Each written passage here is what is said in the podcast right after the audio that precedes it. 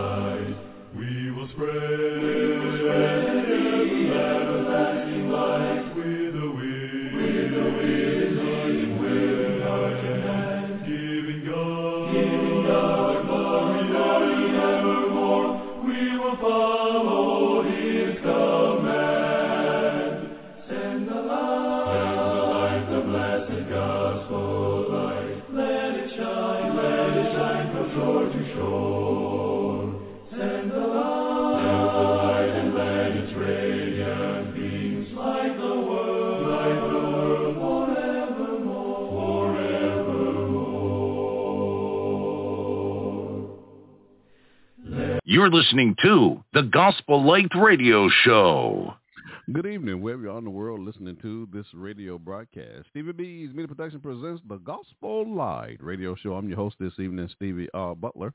And this radio show is being broadcast from Stevie B Media Production at the Carolina studio in the great state of North Carolina with my co-host Glenn McMillion from the state of Texas, Dr. Frank Washington Jr. from the state of Florida, Stanley Hubbard from the state of Indiana, Clay Phillips from the state of Georgia, Steve Cordell from the state of Indiana, I'm sorry, Illinois, Robert Lee Johnson from the state of Florida, Yusuf Ford from the state of Indiana, and Brian Christian Coleman from the state of New Jersey. Ladies and gentlemen, we are just grateful for the privilege to bring you a program where we as Christians and members of the Churches of Christ can share our faith and preach and teach the glorious gospel of Jesus Christ on a weekly basis. If you'd like to contact us while we're on the air this evening, just give us a call to the live show at 713-955 0508 or you go to the Blog Talk Radio website and listen to the show live there. And there are over 1,700 live shows on that website at this hour.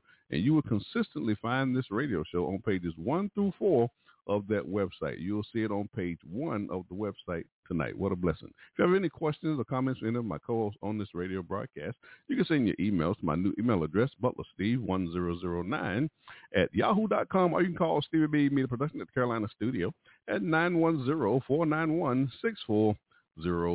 Now, again, this program is brought to you by members of the Churches of Christ. And if you need any assistance locating the congregation in your area, please feel free to contact us. Now, folks, get out your Bibles and study along with us here on the Gospel Light Radio Show. You're listening to the Gospel Light Radio Show. Before we go into our program this evening, I would ask that you would bow with me in a word of prayer that we may thank God for this opportunity. Our most kind, gracious, loving Heavenly Father, the Father, Lord and Savior, Jesus Christ. Father, we thank you for this day. We thank you for allowing us to go through the various activities of the day and placing it on our hearts that we are on this broadcast and we're prepared now to send a portion of your holy and divine word. Father, we pray that you will be with our co-hosts on the show this evening, Glenn McMillion and Yusuf Ford as they break into our listeners the bread of life. And also as our co-host Yusuf Ford answers the questions that are on the hearts of so many. We just pray that you would bless them and their families that support their effort, that they may continue to sow the seed of the kingdom. Father, we pray that you will bless our listeners who are tuning in this broadcast via Blog Talk Radio as well as through social media. We pray that they may listen well, that they may consider their eternal stance before you, and that their hearts may be pricked.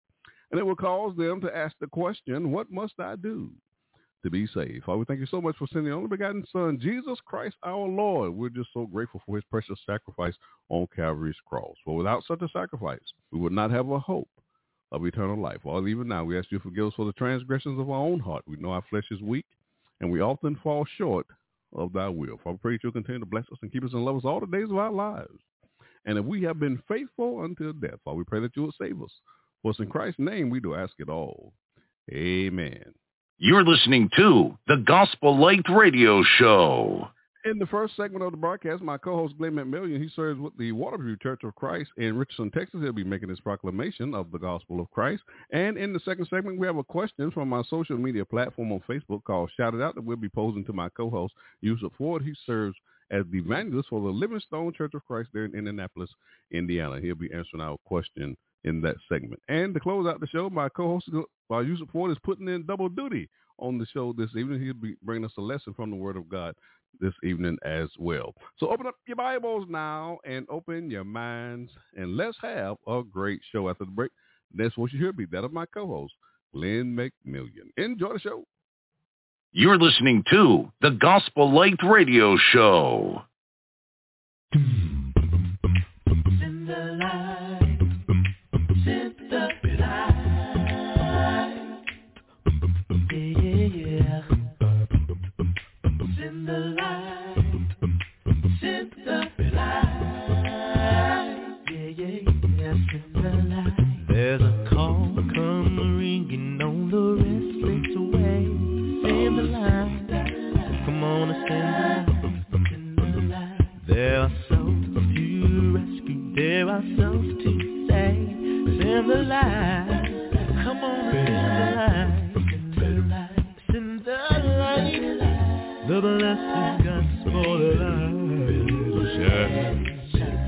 soul to soul. Come on, to the light, the blessed gospel light, let it shine. Oh,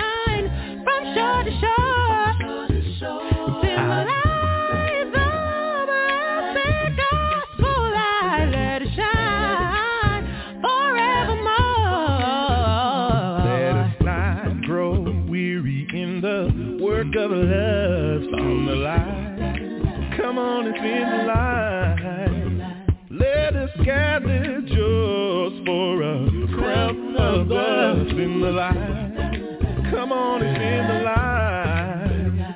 Send the light, oh the blessed gospel light.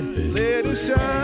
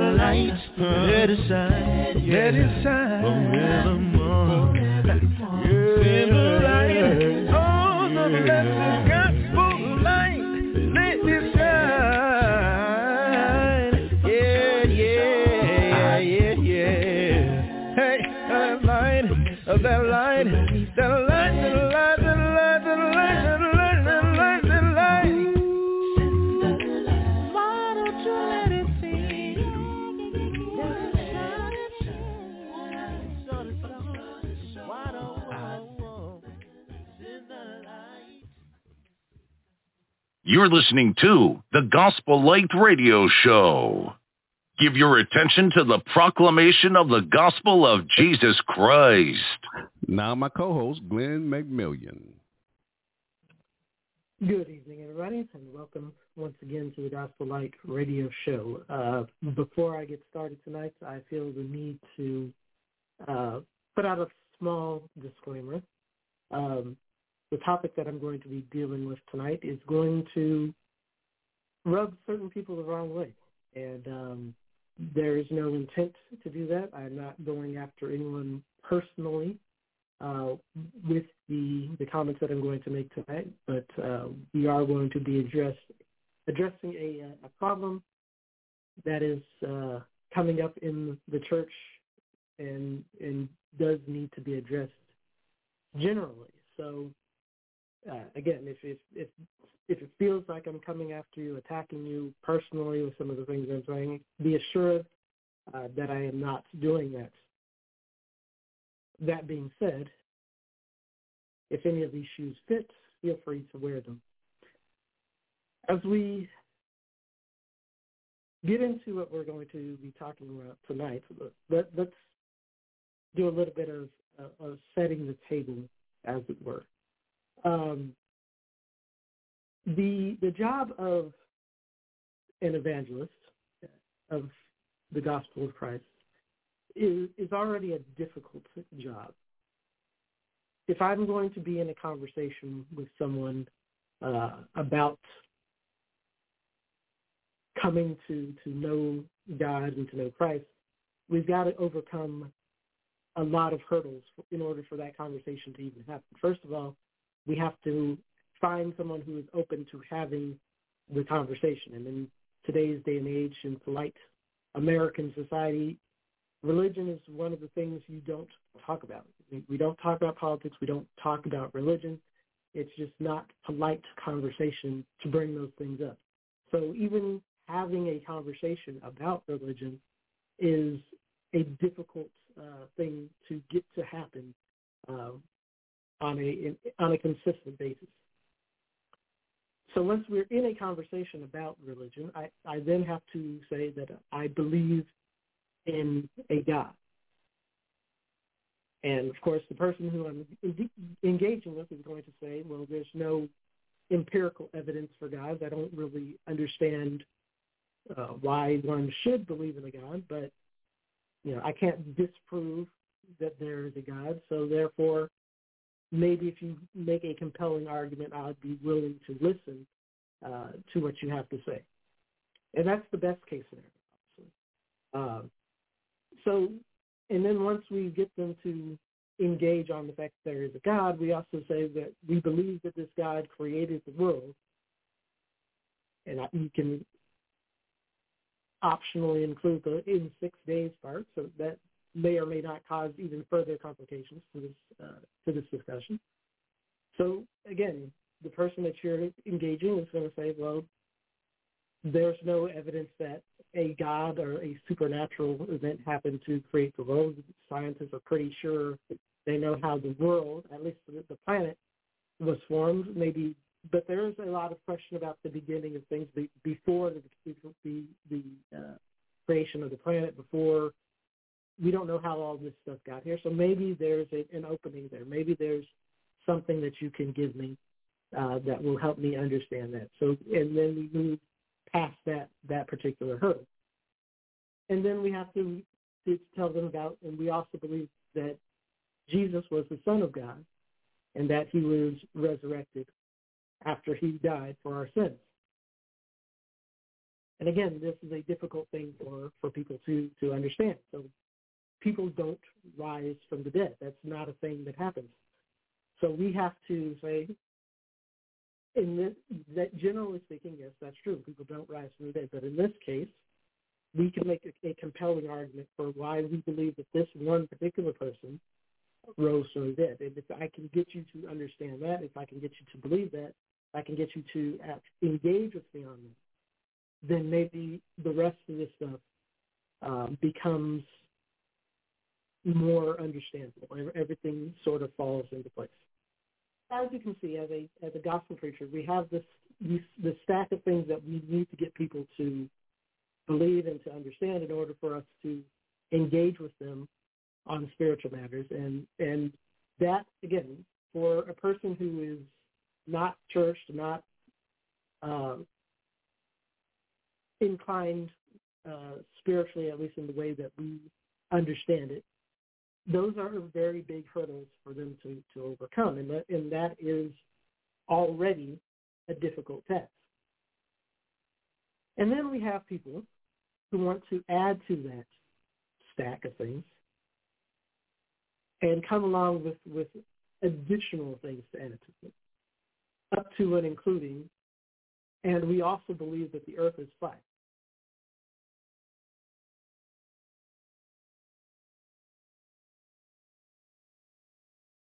You didn't just add to the stack. You just you poured kerosene over the stack and lit it on fire.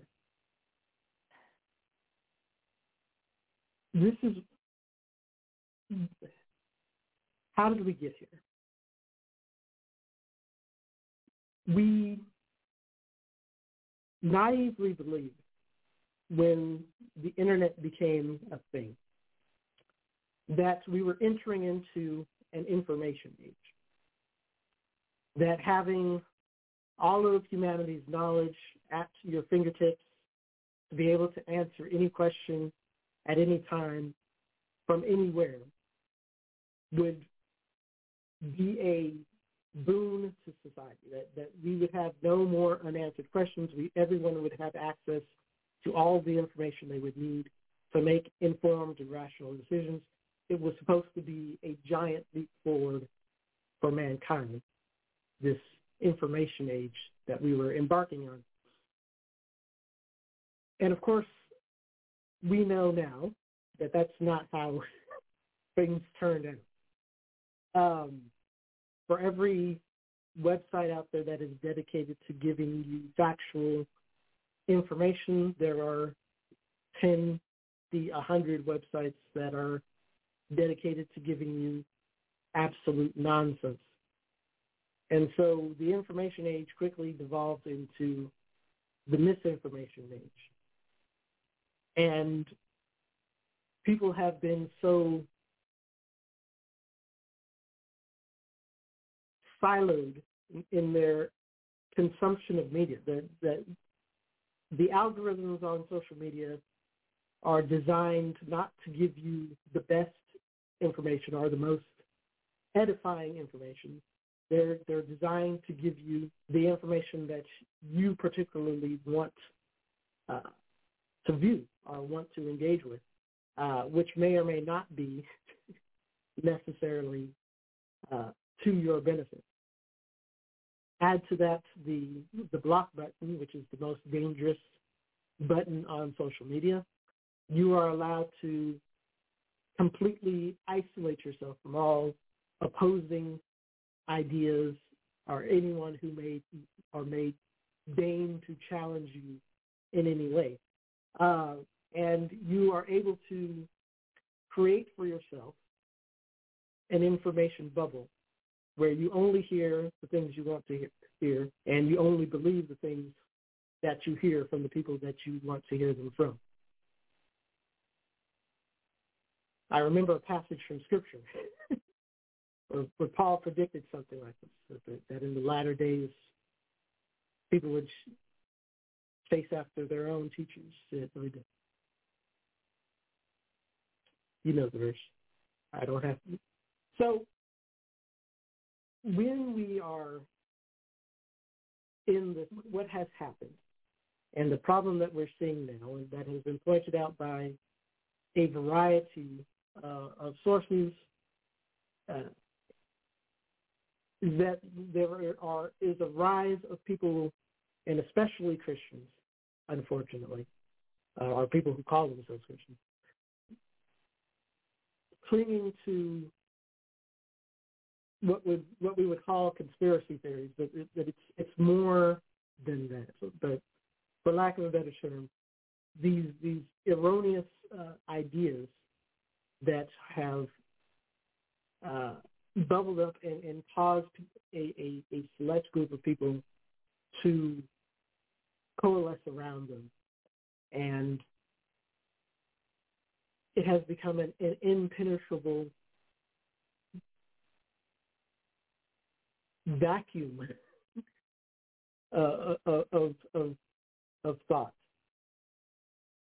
And, and and the the flat Earth thing is something that I would normally say just you know just ignore it, right? It, it's it's obviously ridiculous. It's uh, it, it the, the Earth is not flat. The Earth is round. Any fourth grader who has been paying attention in school can prove that the Earth is round uh, in in five seconds. It's not a it's not a thing that uh, is a serious uh, question to be asked. But there are people on the internet, people that you probably know, are at, at least engaged with in some way, who actually believe that the earth is flat.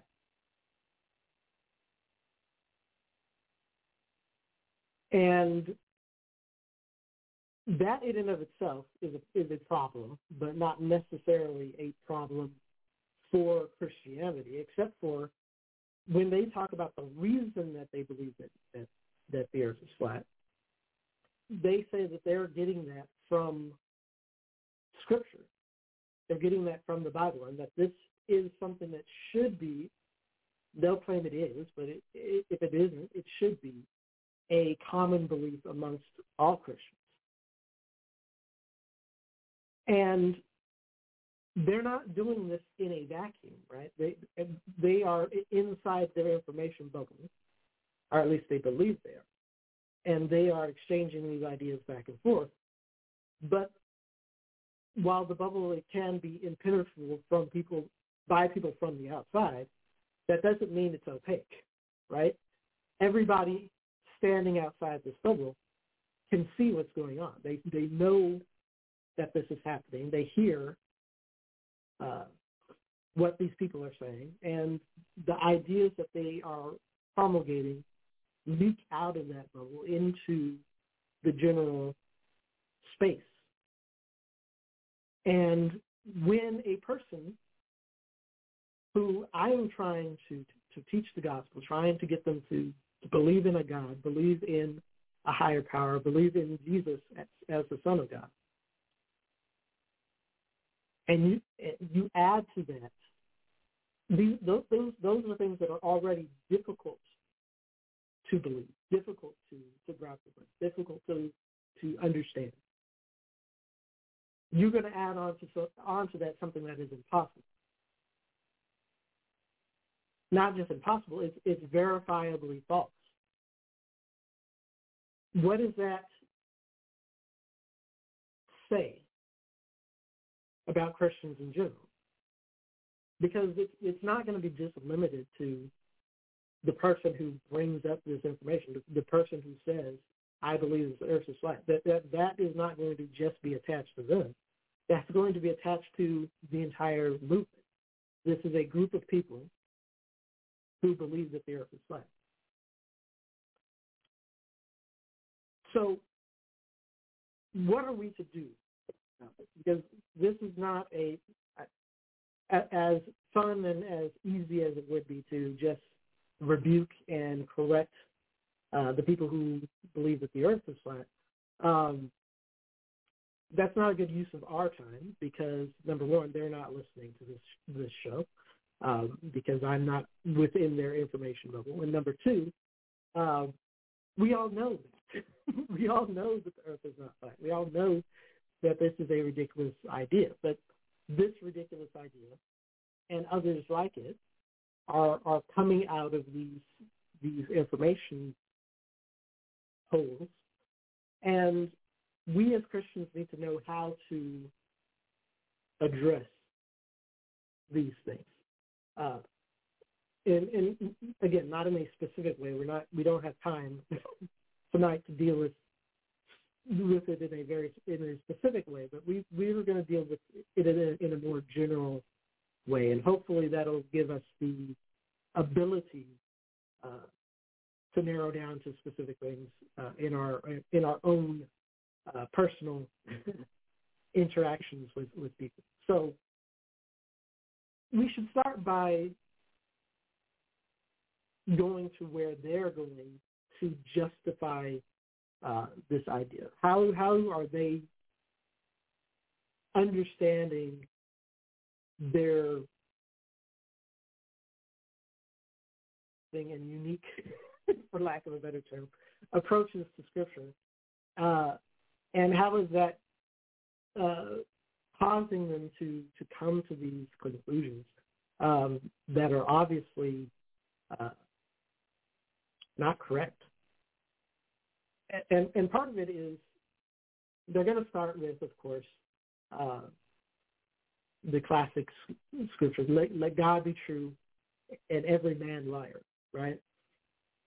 They're they're when they say that, what they what they mean is, I'm going to believe what I believe and believe what God says, um, or at least what I think God says, to the exclusion of all other evidence. There's a, a, a famous trap question that uh, skeptics, atheists like to ask Christians when they're going into these uh, types of discussions. And this is a really good trap, trap question because it doesn't even sound like a trap when you when you hear it. And in fact, it's so innocuous that it's been published as is on surveys and, and other uh, supposedly uh, neutral uh, studies of, of, Christians in order to get, gauge their understanding are, are their, their opinions on things related to the Bible. And that question is, do you take the Bible literally? Now, when you hear that question, it doesn't like again, it doesn't sound like a trap, and that's why it's a good, a good trap. good traps don't look like traps, um, but it is a trap because what they're expecting, or at least what they mean when they ask that question, do you as a Christian believe every single word in the in Scripture as it literally is stated in Scripture. And as the Christian, if you are not savvy about what's going on and you ha- and you haven't really studied your Bible, your temptation is to say yes, which draws you into a discussion where you have to defend every symbolic and, and uh, and figurative thing in Scripture as being literally true, and you're going to get bogged down in trying to backtrack from that position.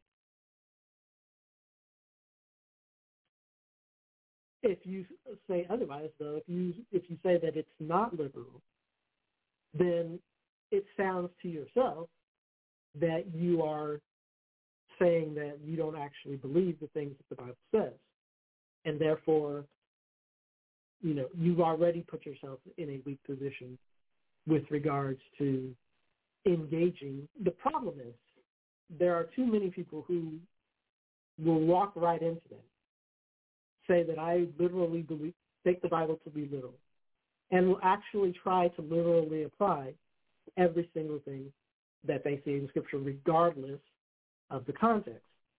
And that's how we end up with flat earthers and other things. But the savvy Christian, the person, the, the person who's actually done even a casual study of Scripture, will know that there are that the Bible is not all one thing. Number one, it is a collection of 66 books by 40 authors, more or less, over the course of 1600 years or so. There are different audiences, different writers, different purposes for writing, different environments in which these writings were, were written in that all have to be taken into consideration. So we don't take scripture literally in in the strictest sense of that terminology. But we do take Scripture seriously. We are seriously looking at every word in Scripture, trying to figure out, does this mean to be, is this meant to be taken literally? Is this meant to be taken figuratively? How do I understand this in the context in, in which it was written? How do I apply it in the current context? All of those things have to be put together in order to get a proper understanding of what Scripture is talking about. And then once you've established that, you can co- go back to let God be true and every man every man liar. And that again, that's that's not talking about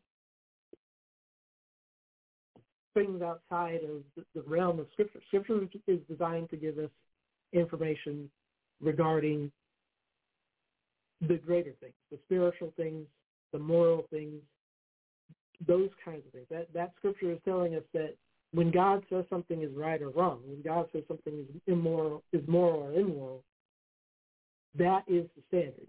What the world says is the standard of morality. The world says is the standard of righteousness does not factor in. It's what it, God creates the standard of righteousness. It's not talking about you know whether or not the earth is flat. You thought that Scripture said, and it, it, it isn't. But even if that's what you think it is, that's not that doesn't that's not what we're talking about. That's not what, what that scripture is trying to get you to understand. So so let's let's move back from that and uh, and and, and understand what are the things that need to be put together in order to get a proper understanding of scripture, a proper idea of what of what the uh, scripture is talking about, so that we can avoid coming to erroneous conclusions. So what is what is the nature of faith? What is if, if that's not what faith is, then then what is faith? And, and when we ask that question, we we immediately go to Hebrews 11, chapter one, and you know, faith is the substance of things hoped for, the evidence of things not seen.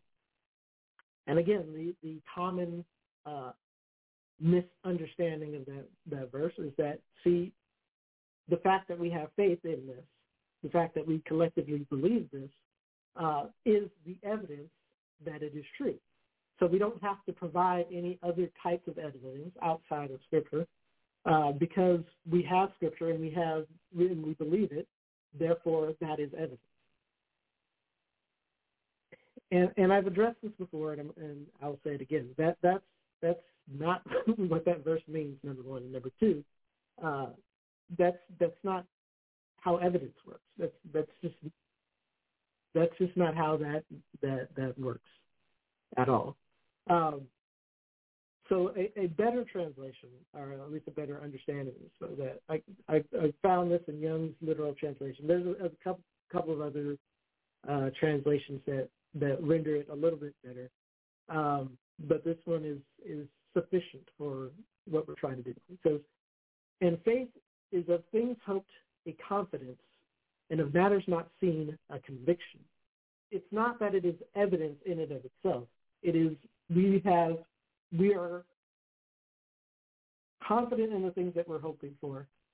We are convicted of the things that we don't see. We we are solid in our in our belief in these things, even though we don't actually see them happening yet. And that belief, of course, is based not on just because we believe it. It's based on evidence that we have seen prior.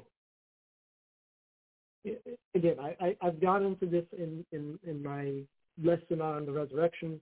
Uh, you should go back and, and listen to that because that is a, a very good uh, framework for for having these uh, conversations with people who are, are skeptics. They they need evidence, and that evidence has to come from sources that we don't usually use outside of Scripture, um, because just saying the Bible says it is not evidence to a person who doesn't believe the Bible. They need something something more than that. But uh, that that's tangential. But when we when we're saying that there is that this is evidence, or at least that there's a thing that we believe, and therefore that makes it true. We we obviously know that that's not true because there are people who believe the exact opposite of what we believe. Is that evidence for them? Well, then then evidence then the word evidence there is meaningless. There, there's not If if I believe it, therefore it's true and they believe something different, and that that's their faith, that, then that's true for them. Then either we have two conf- conflicting truths, which means that there's a contradiction, or there is uh, each person gets to have their own truth, which means there is no truth. So, what this what is this verse actually saying? That there are we have to we have confidence in the things that we haven't received yet. But that what is that confidence based on? That confidence is based on things, the things that we have seen. We have to remember that the, the, the writers of the Bible, for them, the things that we take on faith, for lack of a better term, were not matters of faith to them. They were matters of experience. They were matters of fact. The the idea of let's go to First John chapter one. First John chapter one verse one. That which was from the beginning, which we have heard, which we have seen with our eyes, which we have looked on and touched with our hands concerning the word of life. It was a matter of fact for them. They had seen it, they had heard it, they had touched the Savior. They knew what they're saying was true. As a matter of fact, it was not a matter of faith, at least not in the way that we use the term today. They had seen the risen Lord after his resurrection. Go to 1 Corinthians chapter 15. And we know this verse. This is this is something we we quote almost every Sunday. And now I make known to you, brothers and sisters, the gospel which I preach to you, and which you receive, which you also stand, by which you are saved, if you hold firmly to the word which I preach to you, unless you have believed in vain. For I handed down to you as of first importance that which I also received, that Christ died for our sins according to the scriptures, that he was buried, that he was raised for the third day according to the scriptures. And we usually stop there, but that's not where that sentence stops. Verse 5, and that he also appeared to Cephas, then to the twelve, and he appeared after that to more than 500 brothers and sisters, all at one time, most of whom remain until now, even though some have fallen asleep. And he appeared to James, then to all the apostles, and last of all to us, as one as one untimely Lord, he appeared to me also. So again, not a matter of faith, a matter of fact. Paul says, we know that Jesus was risen from the dead because we all saw him after he rose from the dead. He lists, he names names of people who were alive and could see it. Implicates at, at, at least 500 people, any of whom could, could stand up and say, no, that didn't actually happen. But he boldly says that this is that this happened. We all saw. This is this is something that we know to be true. And then we have faith, going back to the Hebrew writer, of the things that we haven't received based on what we have seen. So that's where faith, the nature of faith, is. It's not we are building this this thing up because what is it then if it's not based on evidence?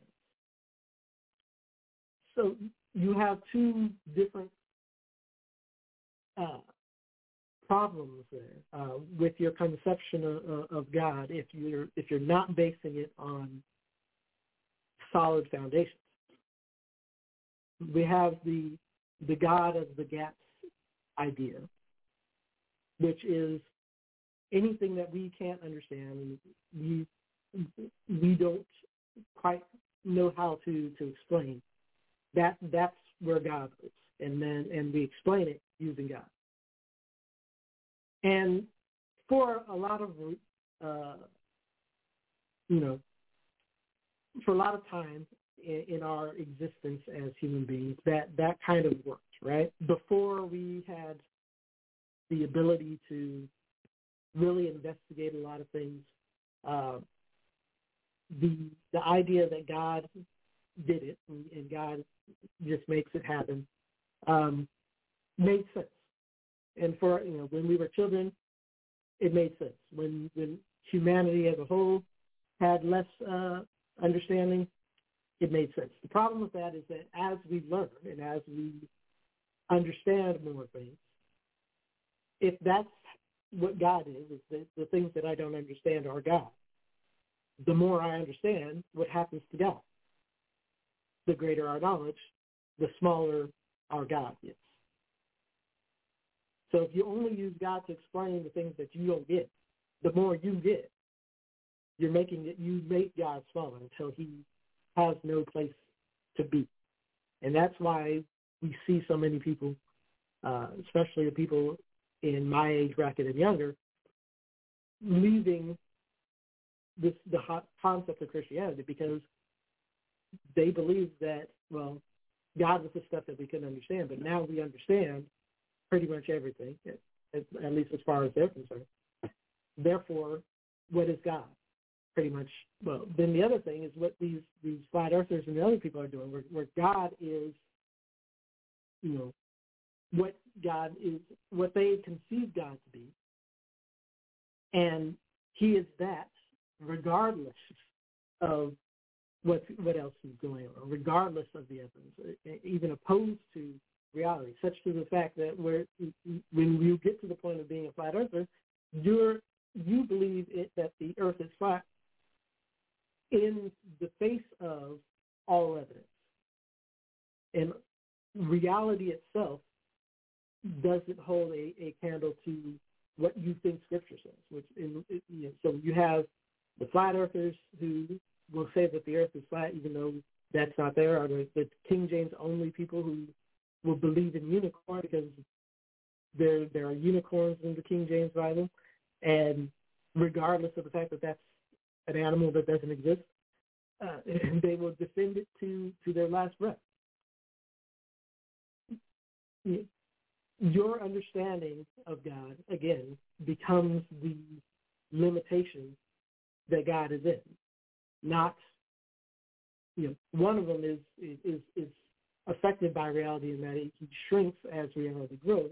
The other is not affected by reality, which means that you're so divorced from reality that you don't have any understanding uh, or any way of reconciling the God you believe in and the real world. What are we to do about it? And how do we have a, a, a, a nature of faith and a, an understanding of God that is not susceptible to either of those two logical flaws. And I think that the, the, the best way of, of dealing with this, again, is to go back to understanding that God is the God of this universe. He has created all of these things. He has set all of these rules and laws in motion. He has given us everything that we have, and he is the, the the architect and and the the builder of it. So everything that is true, everything that is observable, and the things that are not, are all part of what God is doing and, and the way that God works. So the fact that the earth is round is not a challenge to God or not a, a, a something that we have to wrestle with. It just is. It's true. Therefore, that's that's something that God ordained to to be, and and we understand that that's how God made it. We don't always understand everything about it. I, I, I'm not going to sit here and say that I can explain Genesis one in a way that everybody's going to be happy with my explanation. that that's not uh, what I'm here to do today.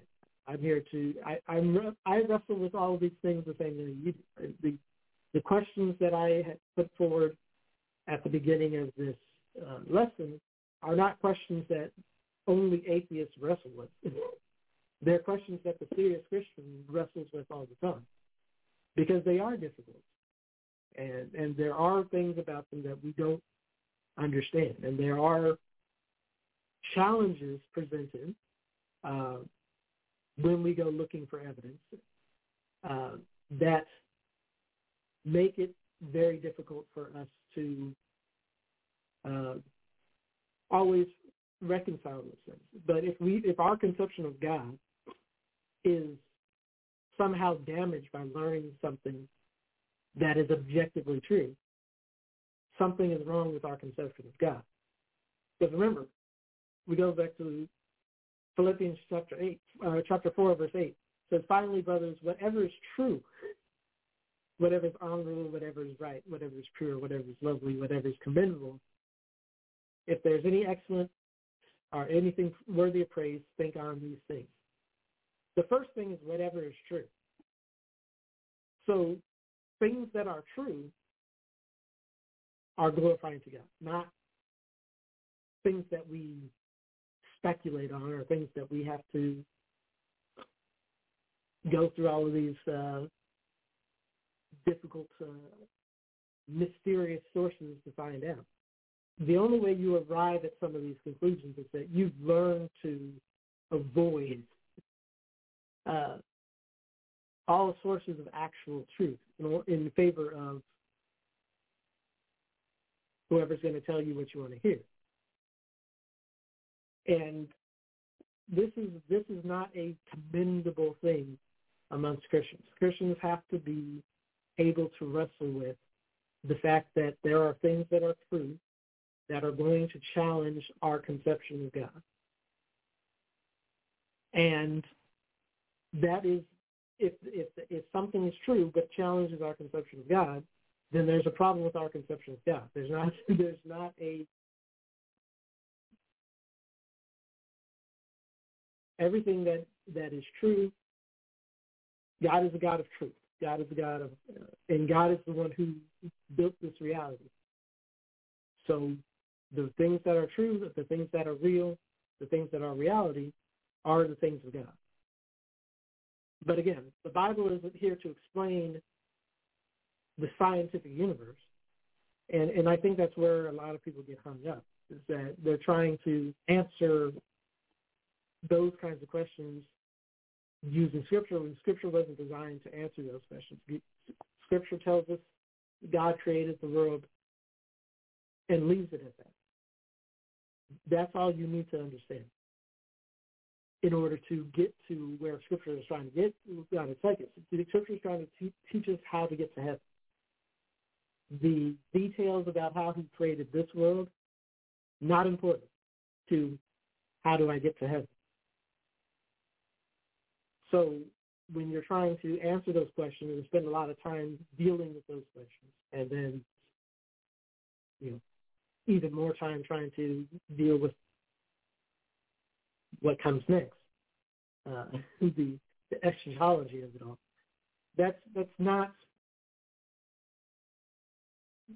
what what what what the Bible is really written for, and that and that's not the message that the Bible is trying to give us. It's trying to tell us this is how you're going to make it to the destination you want to go, which is to be with God. All the other stuff is details. and and it, it's not not that it's unimportant, but it is less important than what has been revealed to us in Scripture. And what has been revealed to us, there, there's a reason why the things that have been revealed to us have been revealed to us, and the things that haven't, haven't. Because the things that have been revealed are important, and the things that haven't aren't. And you just have to be comfortable with that. I know it's it's frustrating because we we have this book that's from God, and we say that it has all the answers. Yeah, th- there's an asterisk right behind that, right? It has all the answers about the questions that it was written to address, which is how do I have a relationship with God? How do I make heaven my eternal home?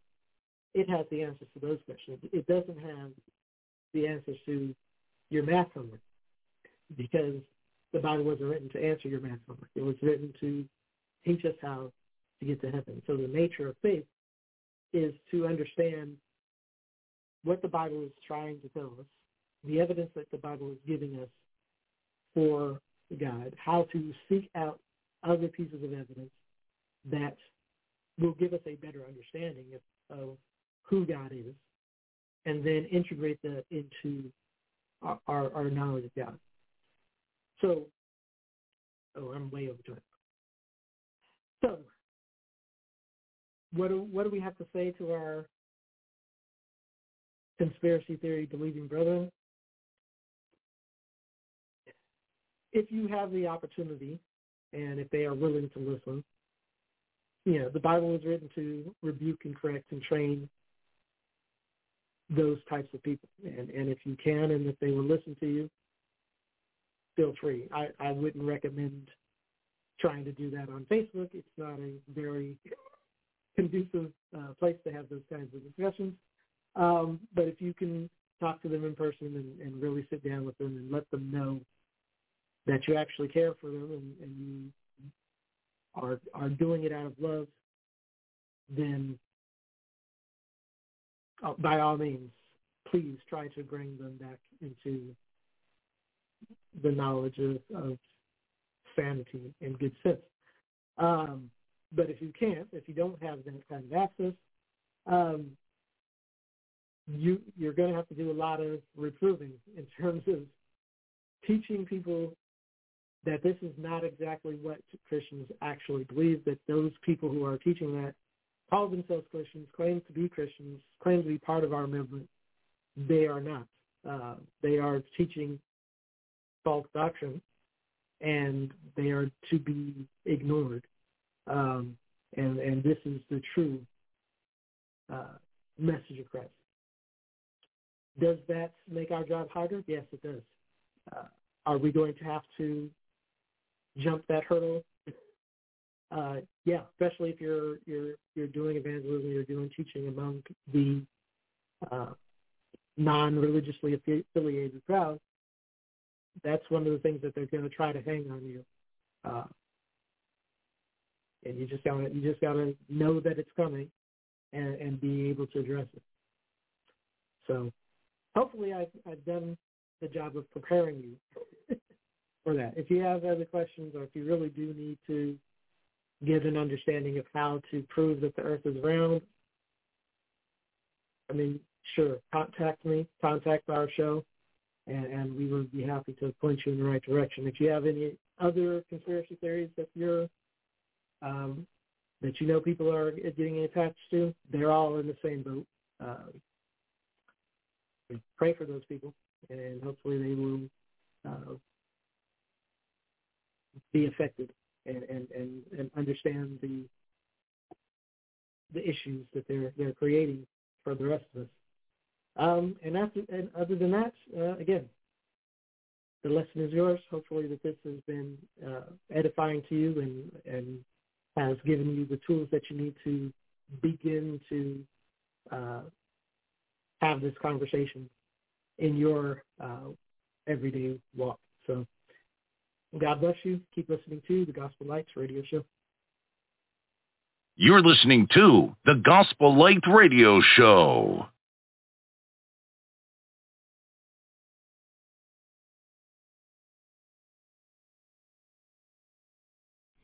I know, Lord. I know the Lord. He'll take care. Will take care. Take care of me. Oh, yeah. Yes, He will. I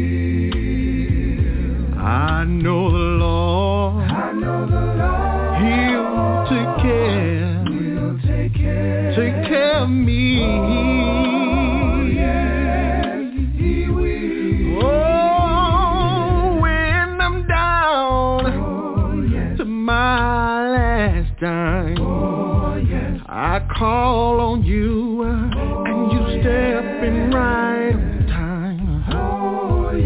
I know the Lord, hey, He'll take care, take care of me. When we Lord, I'm trying every day to walk in the right way. My, my, my. It gets hard, hard on this road.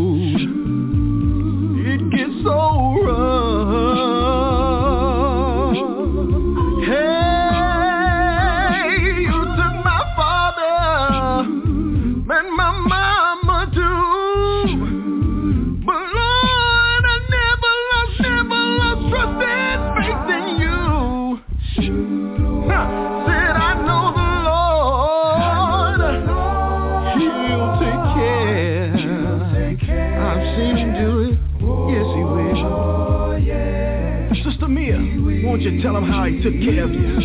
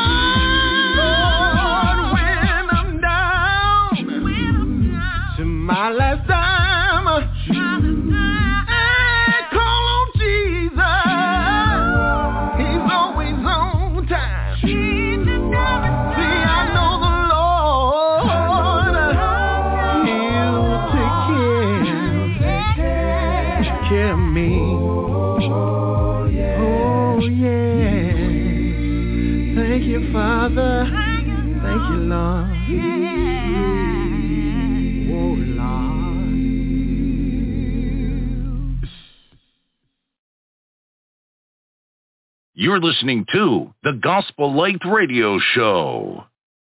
Shout it out question. Good evening, Stevie B, and thank you for allowing me to have this opportunity to be on your show tonight and answer the question for this evening. That's a very good question. Um, so let me just go back and share that verse with those of you who are just joining us. Why did the Apostle Paul mention in 1 Corinthians, I'll just add the other part of that scripture to it, um, 1 Corinthians chapter 11, verse 14, doth not even nature itself teach, uh, teach you that if a man have long hair, it is a shame unto him. But if a woman have long hair, it is a glory to her, for her hair is a, is given for covering. But if any man seem to be contentious, we have no such com- custom, neither in the churches of God. So basically for me, I guess there's two other questions that need to be answered, which are basically, I guess, the same questions. Were the Nazarites wrong for wearing long hair? And the second would be, is it a sin today for a man to have long hair? To answer the second question first, no. no, long hair is not a sin. Paul states in verse 16, but if a man had seemed to be contentious, we have no such custom neither in the church of God. So if you are a male member of the church and you have long hair, don't worry. it's not a problem. But if you go out looking for a job, that might be problematic. Historically, though, at this point in time, rituals were changing for the Israelites in the religious world. There was a new world religion emerging called Christianity. Its customs or the practices would be uh, somewhat similar to what they had been uh, observing or used to, but different in many other aspects. I always remember different events of my early Christian life, and I try to sort of include those things. I grew up in the 70s, and if you were around in those days, if you recall, we wore a lot of polyester leisure suits, dashikis, bell bottoms, and afros. And if you don't know what an afro is, oh well, where have you been? Just think of Richard Roundtree or Shaft or Pam Grier. Most of you guys know her, uh, who who played the original Foxy Brown. And so, you know, we wore a lot of those types of things in the 70s, and our hair was extremely, uh, extremely long, and those, those Michael Jackson hair uh, afros. And I remember there was an older brother in the church who would go around the congregation, and he would literally put his finger in the hair of the brothers to measure the length. And mind you, in my opinion, that was a little overboard and I can laugh at I laugh about it now, but I wasn't too thrilled about it back in the days, you know, in the seventies. Brothers in the church were so extreme in many respects, um, almost like in the case here uh, with the Corinthian church. But Paul was trying to make sense of a practical teaching while converting Jewish brethren into Christian uh, Christians who were coming out of paganism and worship um, those types of strange gods, and they were coming into Christianity and needed to convert. And so they were seeing a lot of things in these sort of non-Jewish uh, places uh, in the in the Middle East or in that region. And so he's saying to them, as I am to you, there's no scriptural, um, there's no scripture teaching that says long hair is wrong. And nor are we obligated to live under the New or the Old Testament rules, rituals, and ceremonies of worship.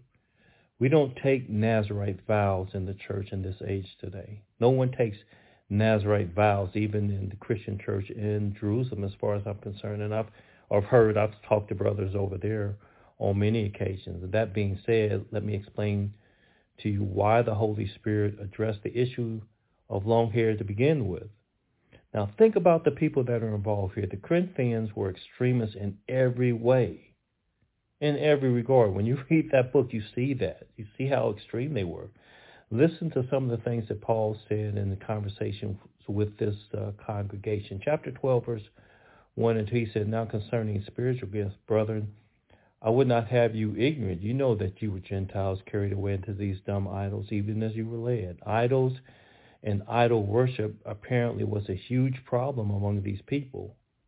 And so in chapter 14 and verse uh, about 17 through 26-ish in that area, he said, how's it then, brother? When you come together, every one of you has a psalm, has a doctrine, has a tongue, has a revelation, has an interpretation. Let all things be done in the edifying. And as we read the book of Corinthians, we realize they had a problem. They had problem after problem coping with change and, con- and, and conversion, often confused over simple uh, concepts. So Paul would have to break things down, to dumb it down to the, pardon that expression, but make it as simple and as easy to understood as he possibly could. So being Gentiles, Paul being a Jew, and this widespread acceptance of Judaism he lent, it lent itself to a comparison of the Jewish faith. And so he was trying to explain to them this idea uh, of hair um, and, and sort of, I guess it came up in conversation and break it down to them how it applied then and how it applied in his time. Now think about what he's saying here in simple terms. Hair length helps us to distinguish the two sexes God created and the different roles those sexes have within the family and, so, and social structure, uh, both then and now. So the um, the basic discussion initially was, if you remember in 1 Corinthians chapter 11, as I, I recall, in verse 2 uh, and following, with regard to coverings, he used the form uh, the form of the words cover, covered, uncovered, and coverings. And he was not referring to a bandana or wig or hat. He was referring to hair. As part of nature itself, he was saying nature itself teaches that it's wrong for a man to have long hair. I don't know what Paul meant exactly when he said that because I, I I've never had a conversation. Of course, none of us did with Paul. But just thinking of things in the spiritual sense, things in the nature and natural sense, and how how we see things today, it took my mind uh, immediately to Daniel chapter four and reading from verse 33, it says, the same hour was the thing fulfilled upon Nebuchadnezzar, and he was driven from men and did eat grass as oxen, and his body was wet with the dew of heaven till the hairs were grown like till his hairs were grown like eagle's feathers, and his nails like bird claws. And if you and I had been around in that time walking through the field and we saw the emperor out there in the field grazing, wouldn't we have said something like, good grief, wow, he looks like a wild man? Because nature doesn't allow us to look like that. Think about us today. We clean ourselves up. We shave. We wash. We bathe. We wear clean clothes. We pre- present ourselves in a decent fashion.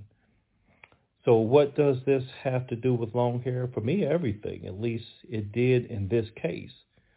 Now, modern Orthodox Jews continue traditions with beards, uh, side locks for men, and uh, uh, females cropping their head and using coverings. And this goes to the teaching of the uh, the, the, Levites in Leviticus chapter 19, um, where God was sort of instructing the children of Israel how he didn't want to, them to desecrate their bodies, and he wanted to, them to present themselves before him in a certain manner.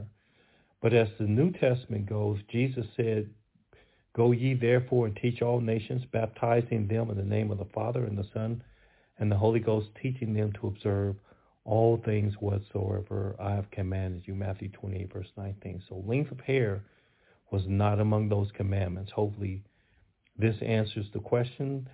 Thank you, Brother Stevie, for allowing me to share my thoughts, and God bless you all tonight. Be well. Shout it out question. You're listening to the Gospel Light Radio Show. With all the talk, what is your goal? With all the talk, what is your goal? with all the talk. What is your goal? Now that you know, that you know, that you know, that you know, that you know that heaven is my goal. No matter what they say, call me and I'll go. I tell you, I'm not saying. Lord, I hear the streets are paved of purest gold. Breath of God blow gently through my soul. The pearly gate shine sparkles on a rainbow beam. Lord, I give my all to you. Please make my dreams come true. Heaven my goal. Let the talk get they want to. I believe God knows. I'll never change my mind. Some have said that heaven is a fairy tale. It's Silly to believe. That's what they told me, yeah. This world is all the heaven we are gonna get. But here's no perfect peace. That's why I'm leaving. That's why I'll be, that's why I'll be When he comes the I'm gonna be ready. When he comes in that cloud, I'll be ready.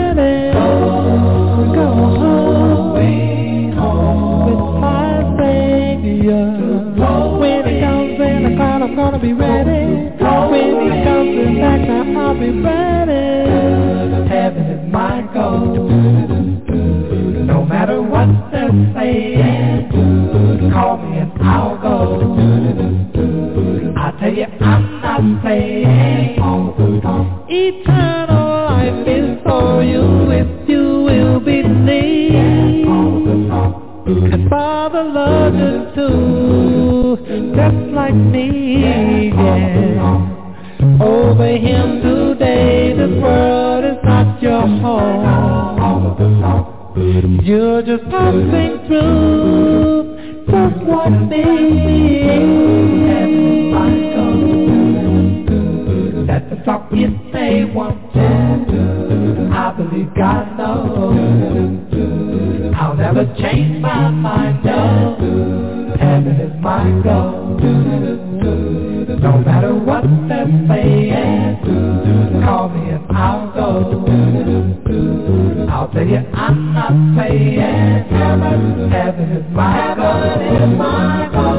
Let the talk say once. Heaven, I believe God knows. Never change my mind. No, with all heaven is my goal. No matter what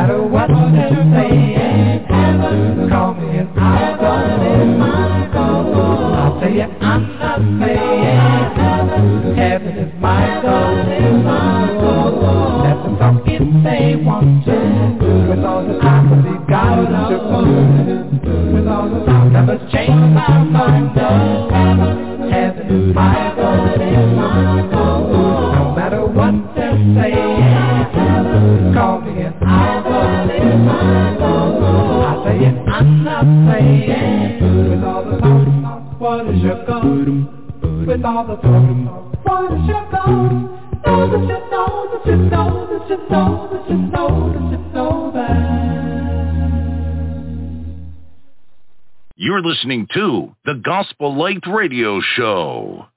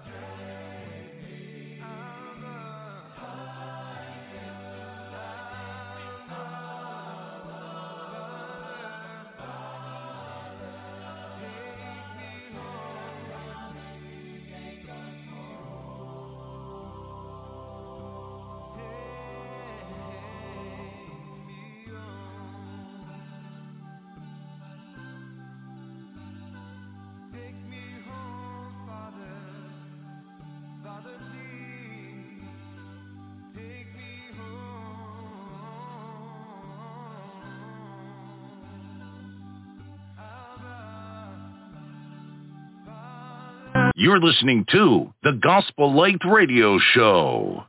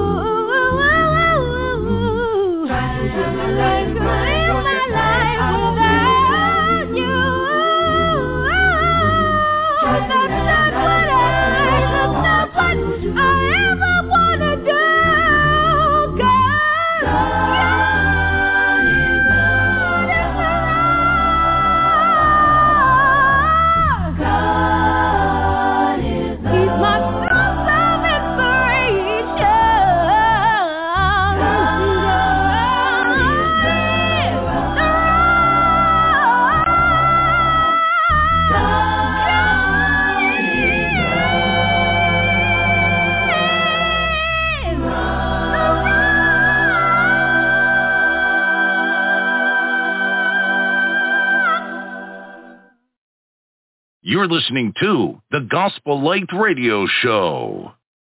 Give your attention to the proclamation of the gospel of Jesus Christ.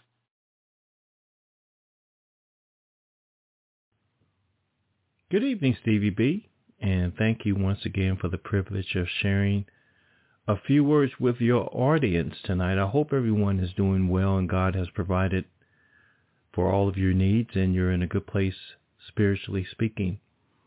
As mentioned earlier, our discussion tonight is about justice and maybe a little bit of karma. The short definition of justice is people getting what they deserve, whether good or bad, and whether we personally like the outcome or not. Before the crucifixion of Jesus, he appeared before judgment seats, judgment seat of the Sanhedrin, Caiaphas, Pilate, and Herod. And if you and I had never read this story before, it would almost you would almost think it's a story about recent events in the United States. Something along the lines of blank lives matter. Fill in the blank. When it comes to justice in the broadest sense, or the concept that individuals are treated in a manner that is equitable and fair, the common people usually take a hit um, the innocent are railroaded through the system, and most poor people are considered guilty to proven innocent. And there was no exception with Jesus. For example, he was born poor. Luke chapter 2, verse 7 and 22 kind of alludes to that. He was the son of a carpenter. Mark chapter 6, verse 3. In order to pay his taxes one time, he sent the disciples down to the to a water hole and told them to pull out a fish and open his mouth and you would find money in it to, to pay their taxes. So he was not by any he was not a man of means. You know, he was not rich. He struggled just like we do. He worked a physical and challenging job.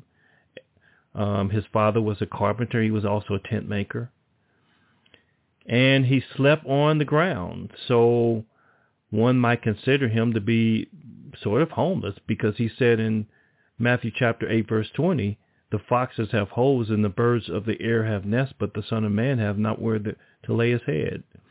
So it seemed like to me he wanted to live a life that's that was similar to ours so that he could understand what we would have to endure each day. But unfortunately, he acquired a real opportunity at the end of his life. And, you know, you consider all that he had done and all the people he had helped, the people who had fed thousands, the people he had healed, there was no number, the people he taught, the conversations, the places he went, and just that opportunity to rub shoulders with him. After all that, he was unappreciated just like you or I. Nonetheless, you know, he was a great man with a great personality. And I didn't know him personally, but from what I've read, he had a kind and gentle spirit. He was just a nice guy. Jesus was just a nice man. He was the only one, according to the scriptures, created on this planet that came into this world that never made a single mistake. He never broke a single commandment. But like so many, he too was accused of wrongdoing, arrested, tried, judged, and then sentenced. Now, the difference is he was a judge himself of a higher order, and we'll get back to that in just a little bit. Matthew chapter 25 verse 31 says Jesus was will come to sit on the throne of glory, of which he's now sitting. He's sitting on that throne as we speak. So you could tell by the vibes that you read in the New Testament um, books, Matthew, Mark, Luke, and John, just looking at his interaction with the spiritual leaders that they really envied him. They really didn't like him. And during the peak of his popularity, they contrived a plan to stop him. The Bible says, Then assembled together the chief priests and the scribes and the elders of the people into the palace of the high priest who was called Caiaphas this guy, and consulted that they might take Jesus by subtlety and not kill and, and kill him. But they said not on the feast day, lest there be an, uproar among the people. Matthew 26, verse 3 to 5. So throughout the course of his ministry, they were constantly trying to trip him up, constantly trying to trap him using different elements of the law of Moses, and they could never do it. And he would always escape. So they just needed a little inside help. And for whatever the reason, one of the Lord's so-called friends saw an opportunity to make uh, some fast cash and had a conversation with the conspirators. And after he had made this deal to turn Jesus over for a small fortune, and the authorities who were already looking for reasons to remove him, they agreed. So Caiaphas was the ringleader. Now I want you to understand this. This is what really uh, this is what really disappointed me. I mean, reading this story, knowing the scriptures and studying them for all these years and what I know about the law of Moses and the priesthood and that sort of thing. This Caiaphas, right, was the high priest. Now I'm not talking about the low priest or the middle priest, you know, the, the guys who are just coming into the priesthood from the Levitical priests, uh, from the tribe of Levite, working doing the basic, you know, fundamental uh, offerings and that sort of thing. This was the high priest, the highest of the Jewish order. And he was the executioner. And God, through the law, had placed him in such an exalted position. Essentially, as an high priest, he was the connection between the community and God. So the high priest was also a political head of the community, and part of his function was to care for the administration or administrative duties um, such as collecting taxes, tithes, managing the priesthood duties, and etc. You know, things like that. So overall, the high, the test, the Old Testament high high priest was the center of the religious community, and apparently, Caiaphas didn't want to relinquish that position. So reading from the book of Hebrews chapter 9 and verse 6, the Bible tells us, Now when these things were thus ordained, the priest went always into the first tabernacle accomplishing the service of God, but into the second went the high priest alone, once every year, not without blood, which he offered for himself and for the heirs of the people. Therefore Caiaphas was ordered to do the following. Reading from Leviticus chapter 16 and verse 1, And the Lord said unto Moses, Speaking to Aaron thy brother, that he come not at all times into the holy place within the veil before the mercy seat, which is upon the ark, that he die not. For I will appear in the cloud upon the mercy seat. Thus shall Aaron come into the holy place with a young bullock for a sin offering and a ram for a burnt offering. He shall put on the holy linen coat, and he shall have the linen breeches upon his flesh, and he shall be girded with a linen girdle, and with a linen mitre uh, shall he be attired. These are the holy garments, therefore shall he wash his flesh in water, and so put them on. And Aaron shall offer his bullock for a sin offering, which is for himself, and make an atonement for himself and for his house. That's reading from the uh, straight from the book of Leviticus. This was the direct order from God to Moses, to Aaron, to be handed down for generations uh, for the high priest's office. So you see here, we see here religious leaders, and not just those in the Old Testament, but religious leaders today as well, have a tremendous responsibility that we have to live up to. We are to teach, to restore, to assist in baptism, and beyond those things, and more and most importantly, live a righteous life. That's it. But as I read the next passages in Matthew, I find these leaders void of all of the aforementioned. Matthew chapter 26, verse 57. And they that laid hold on Jesus led him away to Caiaphas the high priest, where the scribes and the elders were assembled. Now the chief priests and elders and all the council sought false witnesses against Jesus to put him to death. Jesus saith unto them, Nevertheless I say unto you, hereafter shall ye see the Son of Man sitting on the right hand of power, and coming in the clouds of heaven. Then the high priest rent his clothes, saying, He has spoken blasphemy. What further need have we of witnesses? Behold, now ye have heard his blasphemy. What think ye? They answered and said, He is guilty of death. Caiaphas and the Sanhedrin. I don't have a very high or great opinion of them. I understand how prophecy unfolds, but nonetheless, we are held to certain standards, not just as leaders, but as Christians. Where's justice? Where are those who could testify on his behalf? Where is the burden of proof? Where is the evidence? These were trumped up charges. It was a witch hunt. More than 300 years later, the, the Salem, uh, Salem witch trials testified to the way fear ruined lives of innocent people and the importance of due process in protecting individuals against false accusations, the Salem witch trials. And this is definitely a, a defining example of intolerance and injustices in American history. And it's sad, but these extraordinary events in 19 or 1692 led to the deaths of many people, women, men, and children. And Caiaphas and the Sanhedrin went down that same path of witch hunting. Not a lot going on there. That was a judgment seat failure, in my opinion. Next, Governor Pontius Pilate is up.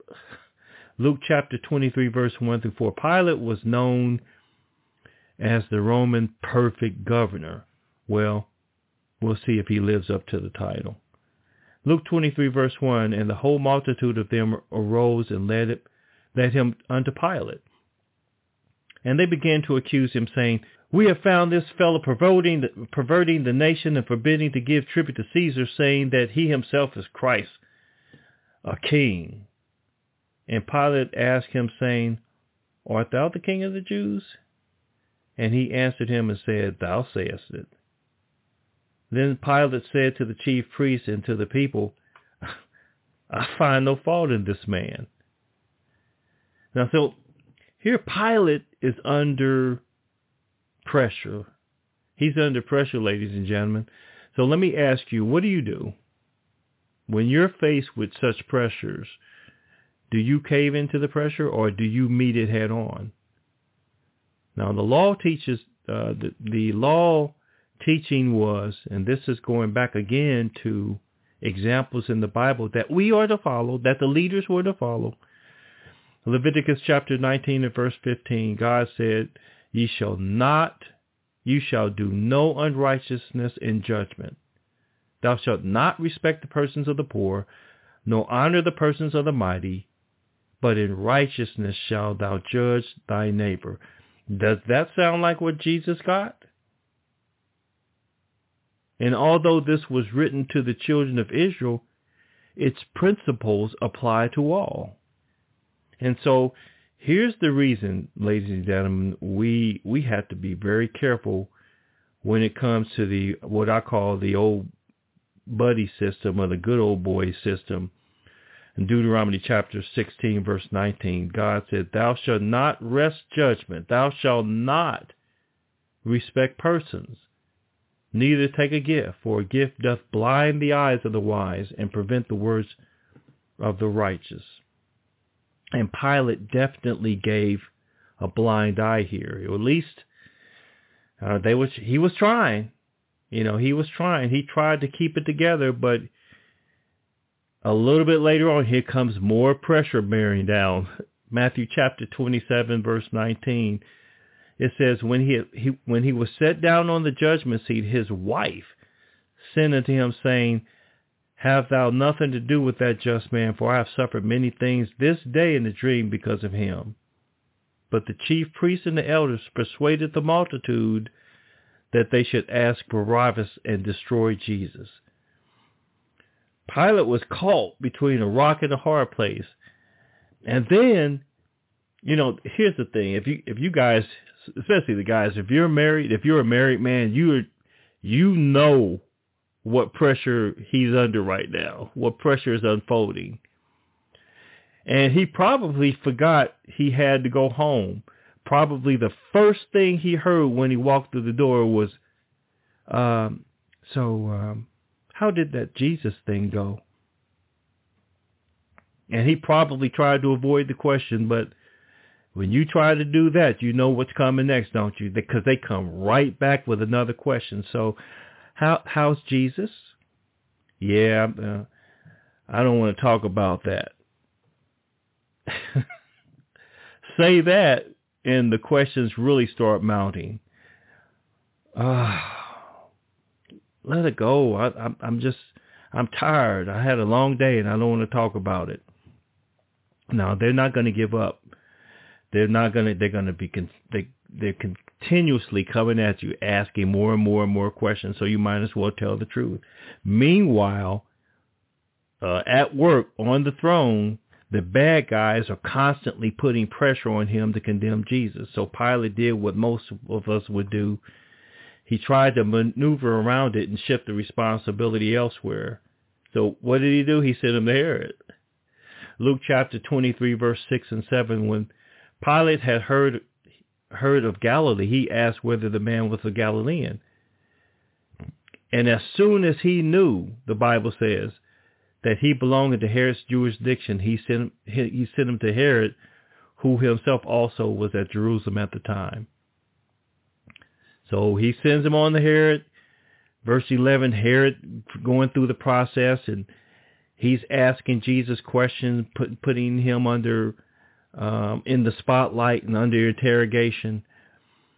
And Herod's like, well, I I can't find anything wrong either. So he puts on arrays him with a a gorgeous robe, mocks him, the soldiers, and he sends him right back to Pilate because Herod is like, no, no, no, no, no, no, no, no, no, no, no, no. I'm not going to have anything to do with this. So he sent him right back, sent him right back to Pilate. Now, Pilate's still trying to whip, find wriggle room. So he said, you know, he had brought this man. This is language, uh, by the way, Luke chapter 23, verse 14 and through 16. Ye have brought this man unto me who, as one that preventeth the people, uh, that perverteth the people, and behold, I have examined him before you and found no fault in this man touching those things whether you ye accuse him. No, nor yet Herod, for I sent him to him. And lo, nothing worthy of death is done unto him. I would therefore chasten him and release him. He's trying desperately to wiggle out of this, his responsibility. But here's the thing. If you're a judge if you have that type of responsibility, you can't shift that. You can't shift that responsibility to anyone else. If you're a leader, whether you're in, in, in management even, if you're a manager or own your own company or work for a company and you're managing uh, officer, you just can't shift those responsibilities to other people. You can't blame other people. You have to own up. You have to face the music. You have to face your responsibility.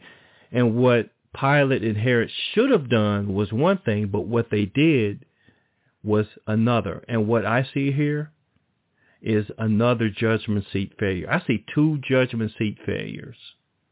And let me just encourage you. Don't cave. Don't ever cave to the pressure. I don't care who it is. I don't care if it's your boss. I don't care if it's I don't care if it's a, a judge or a law official or whoever, or your wife or your husband or, or the brethren, whomever. Don't cave to that type of pressure. Always tell the truth. Always be a righteous person. Always make the right decision because your life and your soul may depend upon it. And so we see here that Caiaphas failed. He, he had a failed judgment in the judgment seat the Sanhedrin, all of them who were part of the Sanhedrin court, and there were many of them, they failed. And then Pilate failed, and then Herod failed. And so the only one who was a part of that court that stood with Jesus, just one, one man, the Bible tells us in St. John chapter 3, verse 1 and 2. And we'll read of this guy. If you're, if you're reading along with me, there was a man of the Pharisees named Nicodemus, a ruler of the Jews. And now Nicodemus was a member of the Sanhedrin court. And he did some honorable things. It says, And the same came to Jesus by night and said to him, Rabbi, that's respect. He respected him, showed, showed him respect right there, Rabbi. We know that thou art a teacher come from God, for no man can do those these miracles that thou doest except God be with him. They knew. They knew. And so he was the only righteous judge among them. And and even after uh, Jesus died, which was very commendable, the Bible tells us that Nicodemus saith unto them, He that came to Jesus by night, um, doth our law judge a man before they it, it hear him, and know what he doeth?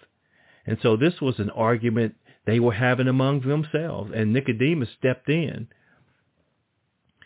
and uh, they were arguing with Nicodemus. If you go back and read the law, has anything good come out of Nazareth? You know, the Bible doesn't speak of this man, but Nicodemus knew who he was.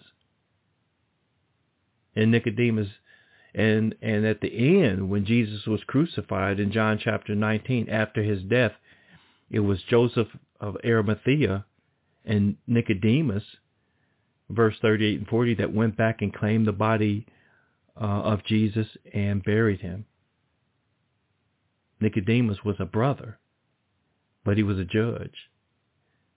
And he was the only one, the only part of that Sanhedrin court that stood with Christ, the only righteous judge among them.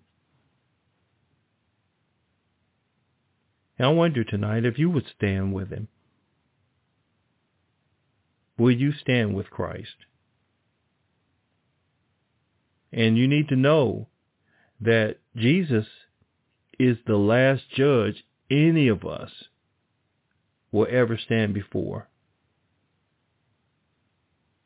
And little did these judges realize that they themselves would have to stand and appear before the very judge that they convicted of crimes of which he was innocent.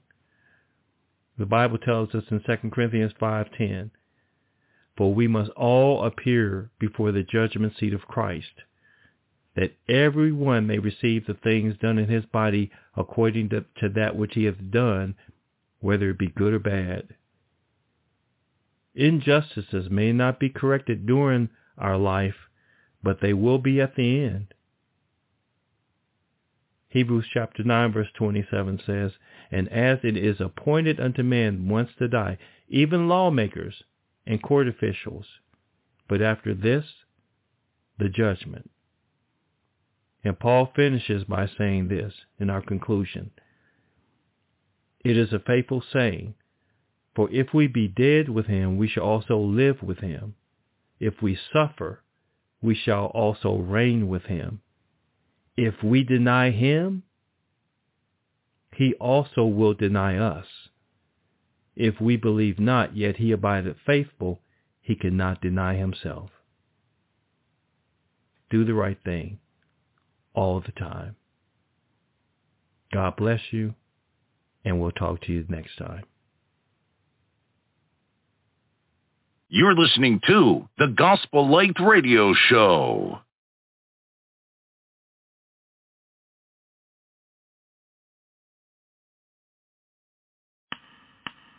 Oh, Love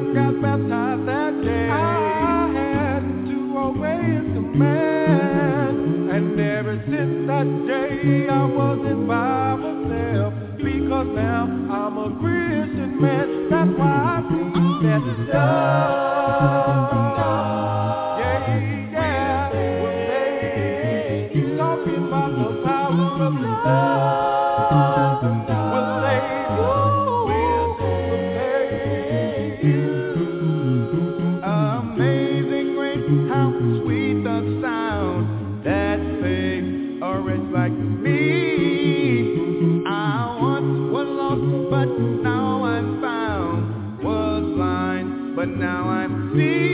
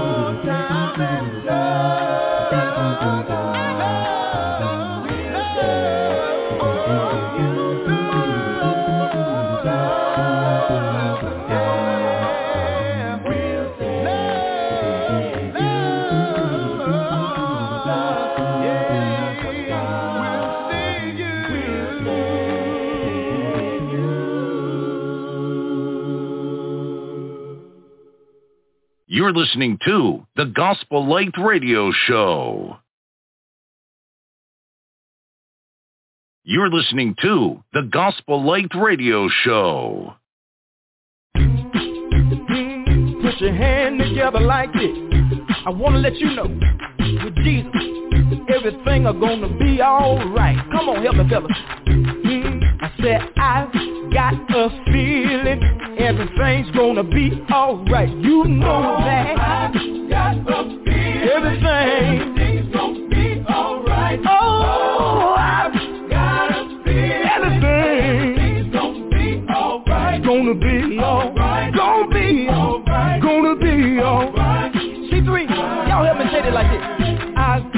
got a feeling everything's gonna be alright. Help me, y'all. Yeah, got a feeling everything. Everything's gonna be alright. Oh, you know that I.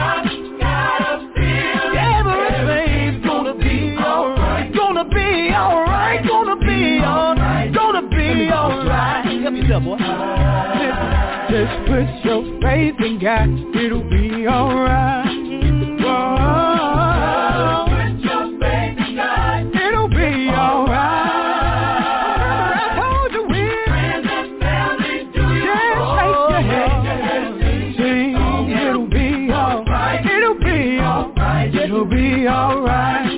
Let me say something right you come in here this evening with trouble written on your face, oh, you're feeling kinda down, all your joy has been erased. Oh, get rid of all your worries. If you haven't heard this story, you know that God has all power in His hands. Like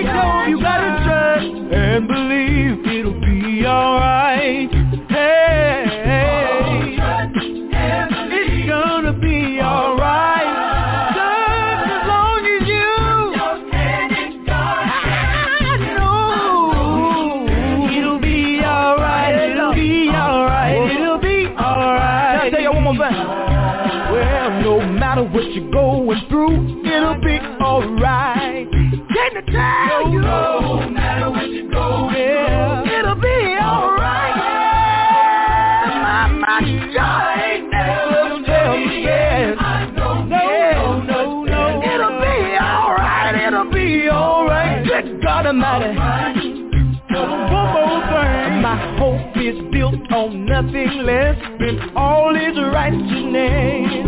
I know His word is true, and what He says He's gonna do. So when problems come my way, I'll lift my hands and say, Thank you, Jesus. Thank you, Jesus. Thank you, Lord. Help me Cause I know it's gonna be everything. What you know? Right. Everything. Right. No matter what the situation, I know. In your body, don't you worry. Heartache don't you worry. Give it to Jesus. Give it to my Lord. I've already tried.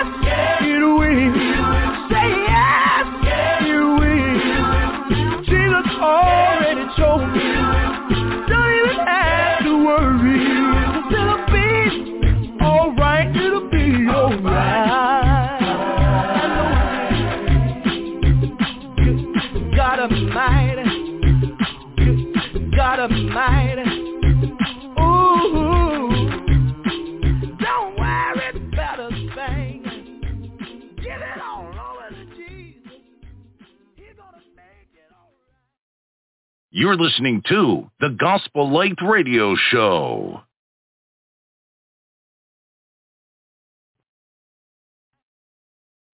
With Lucky Land slots, you can get lucky just about anywhere. Dearly beloved, we are gathered here today to... Has anyone seen the bride and groom? Sorry, sorry, we're here. We were getting lucky in the limo and we lost track of time. No, Lucky Land Casino, with cash prizes that add up quicker than a guest registry. In that case, I pronounce you lucky. Play for free at LuckyLandSlots.com. Daily bonuses are waiting. No purchase necessary. Void where prohibited by law. 18 plus. Terms and conditions apply. See website for details.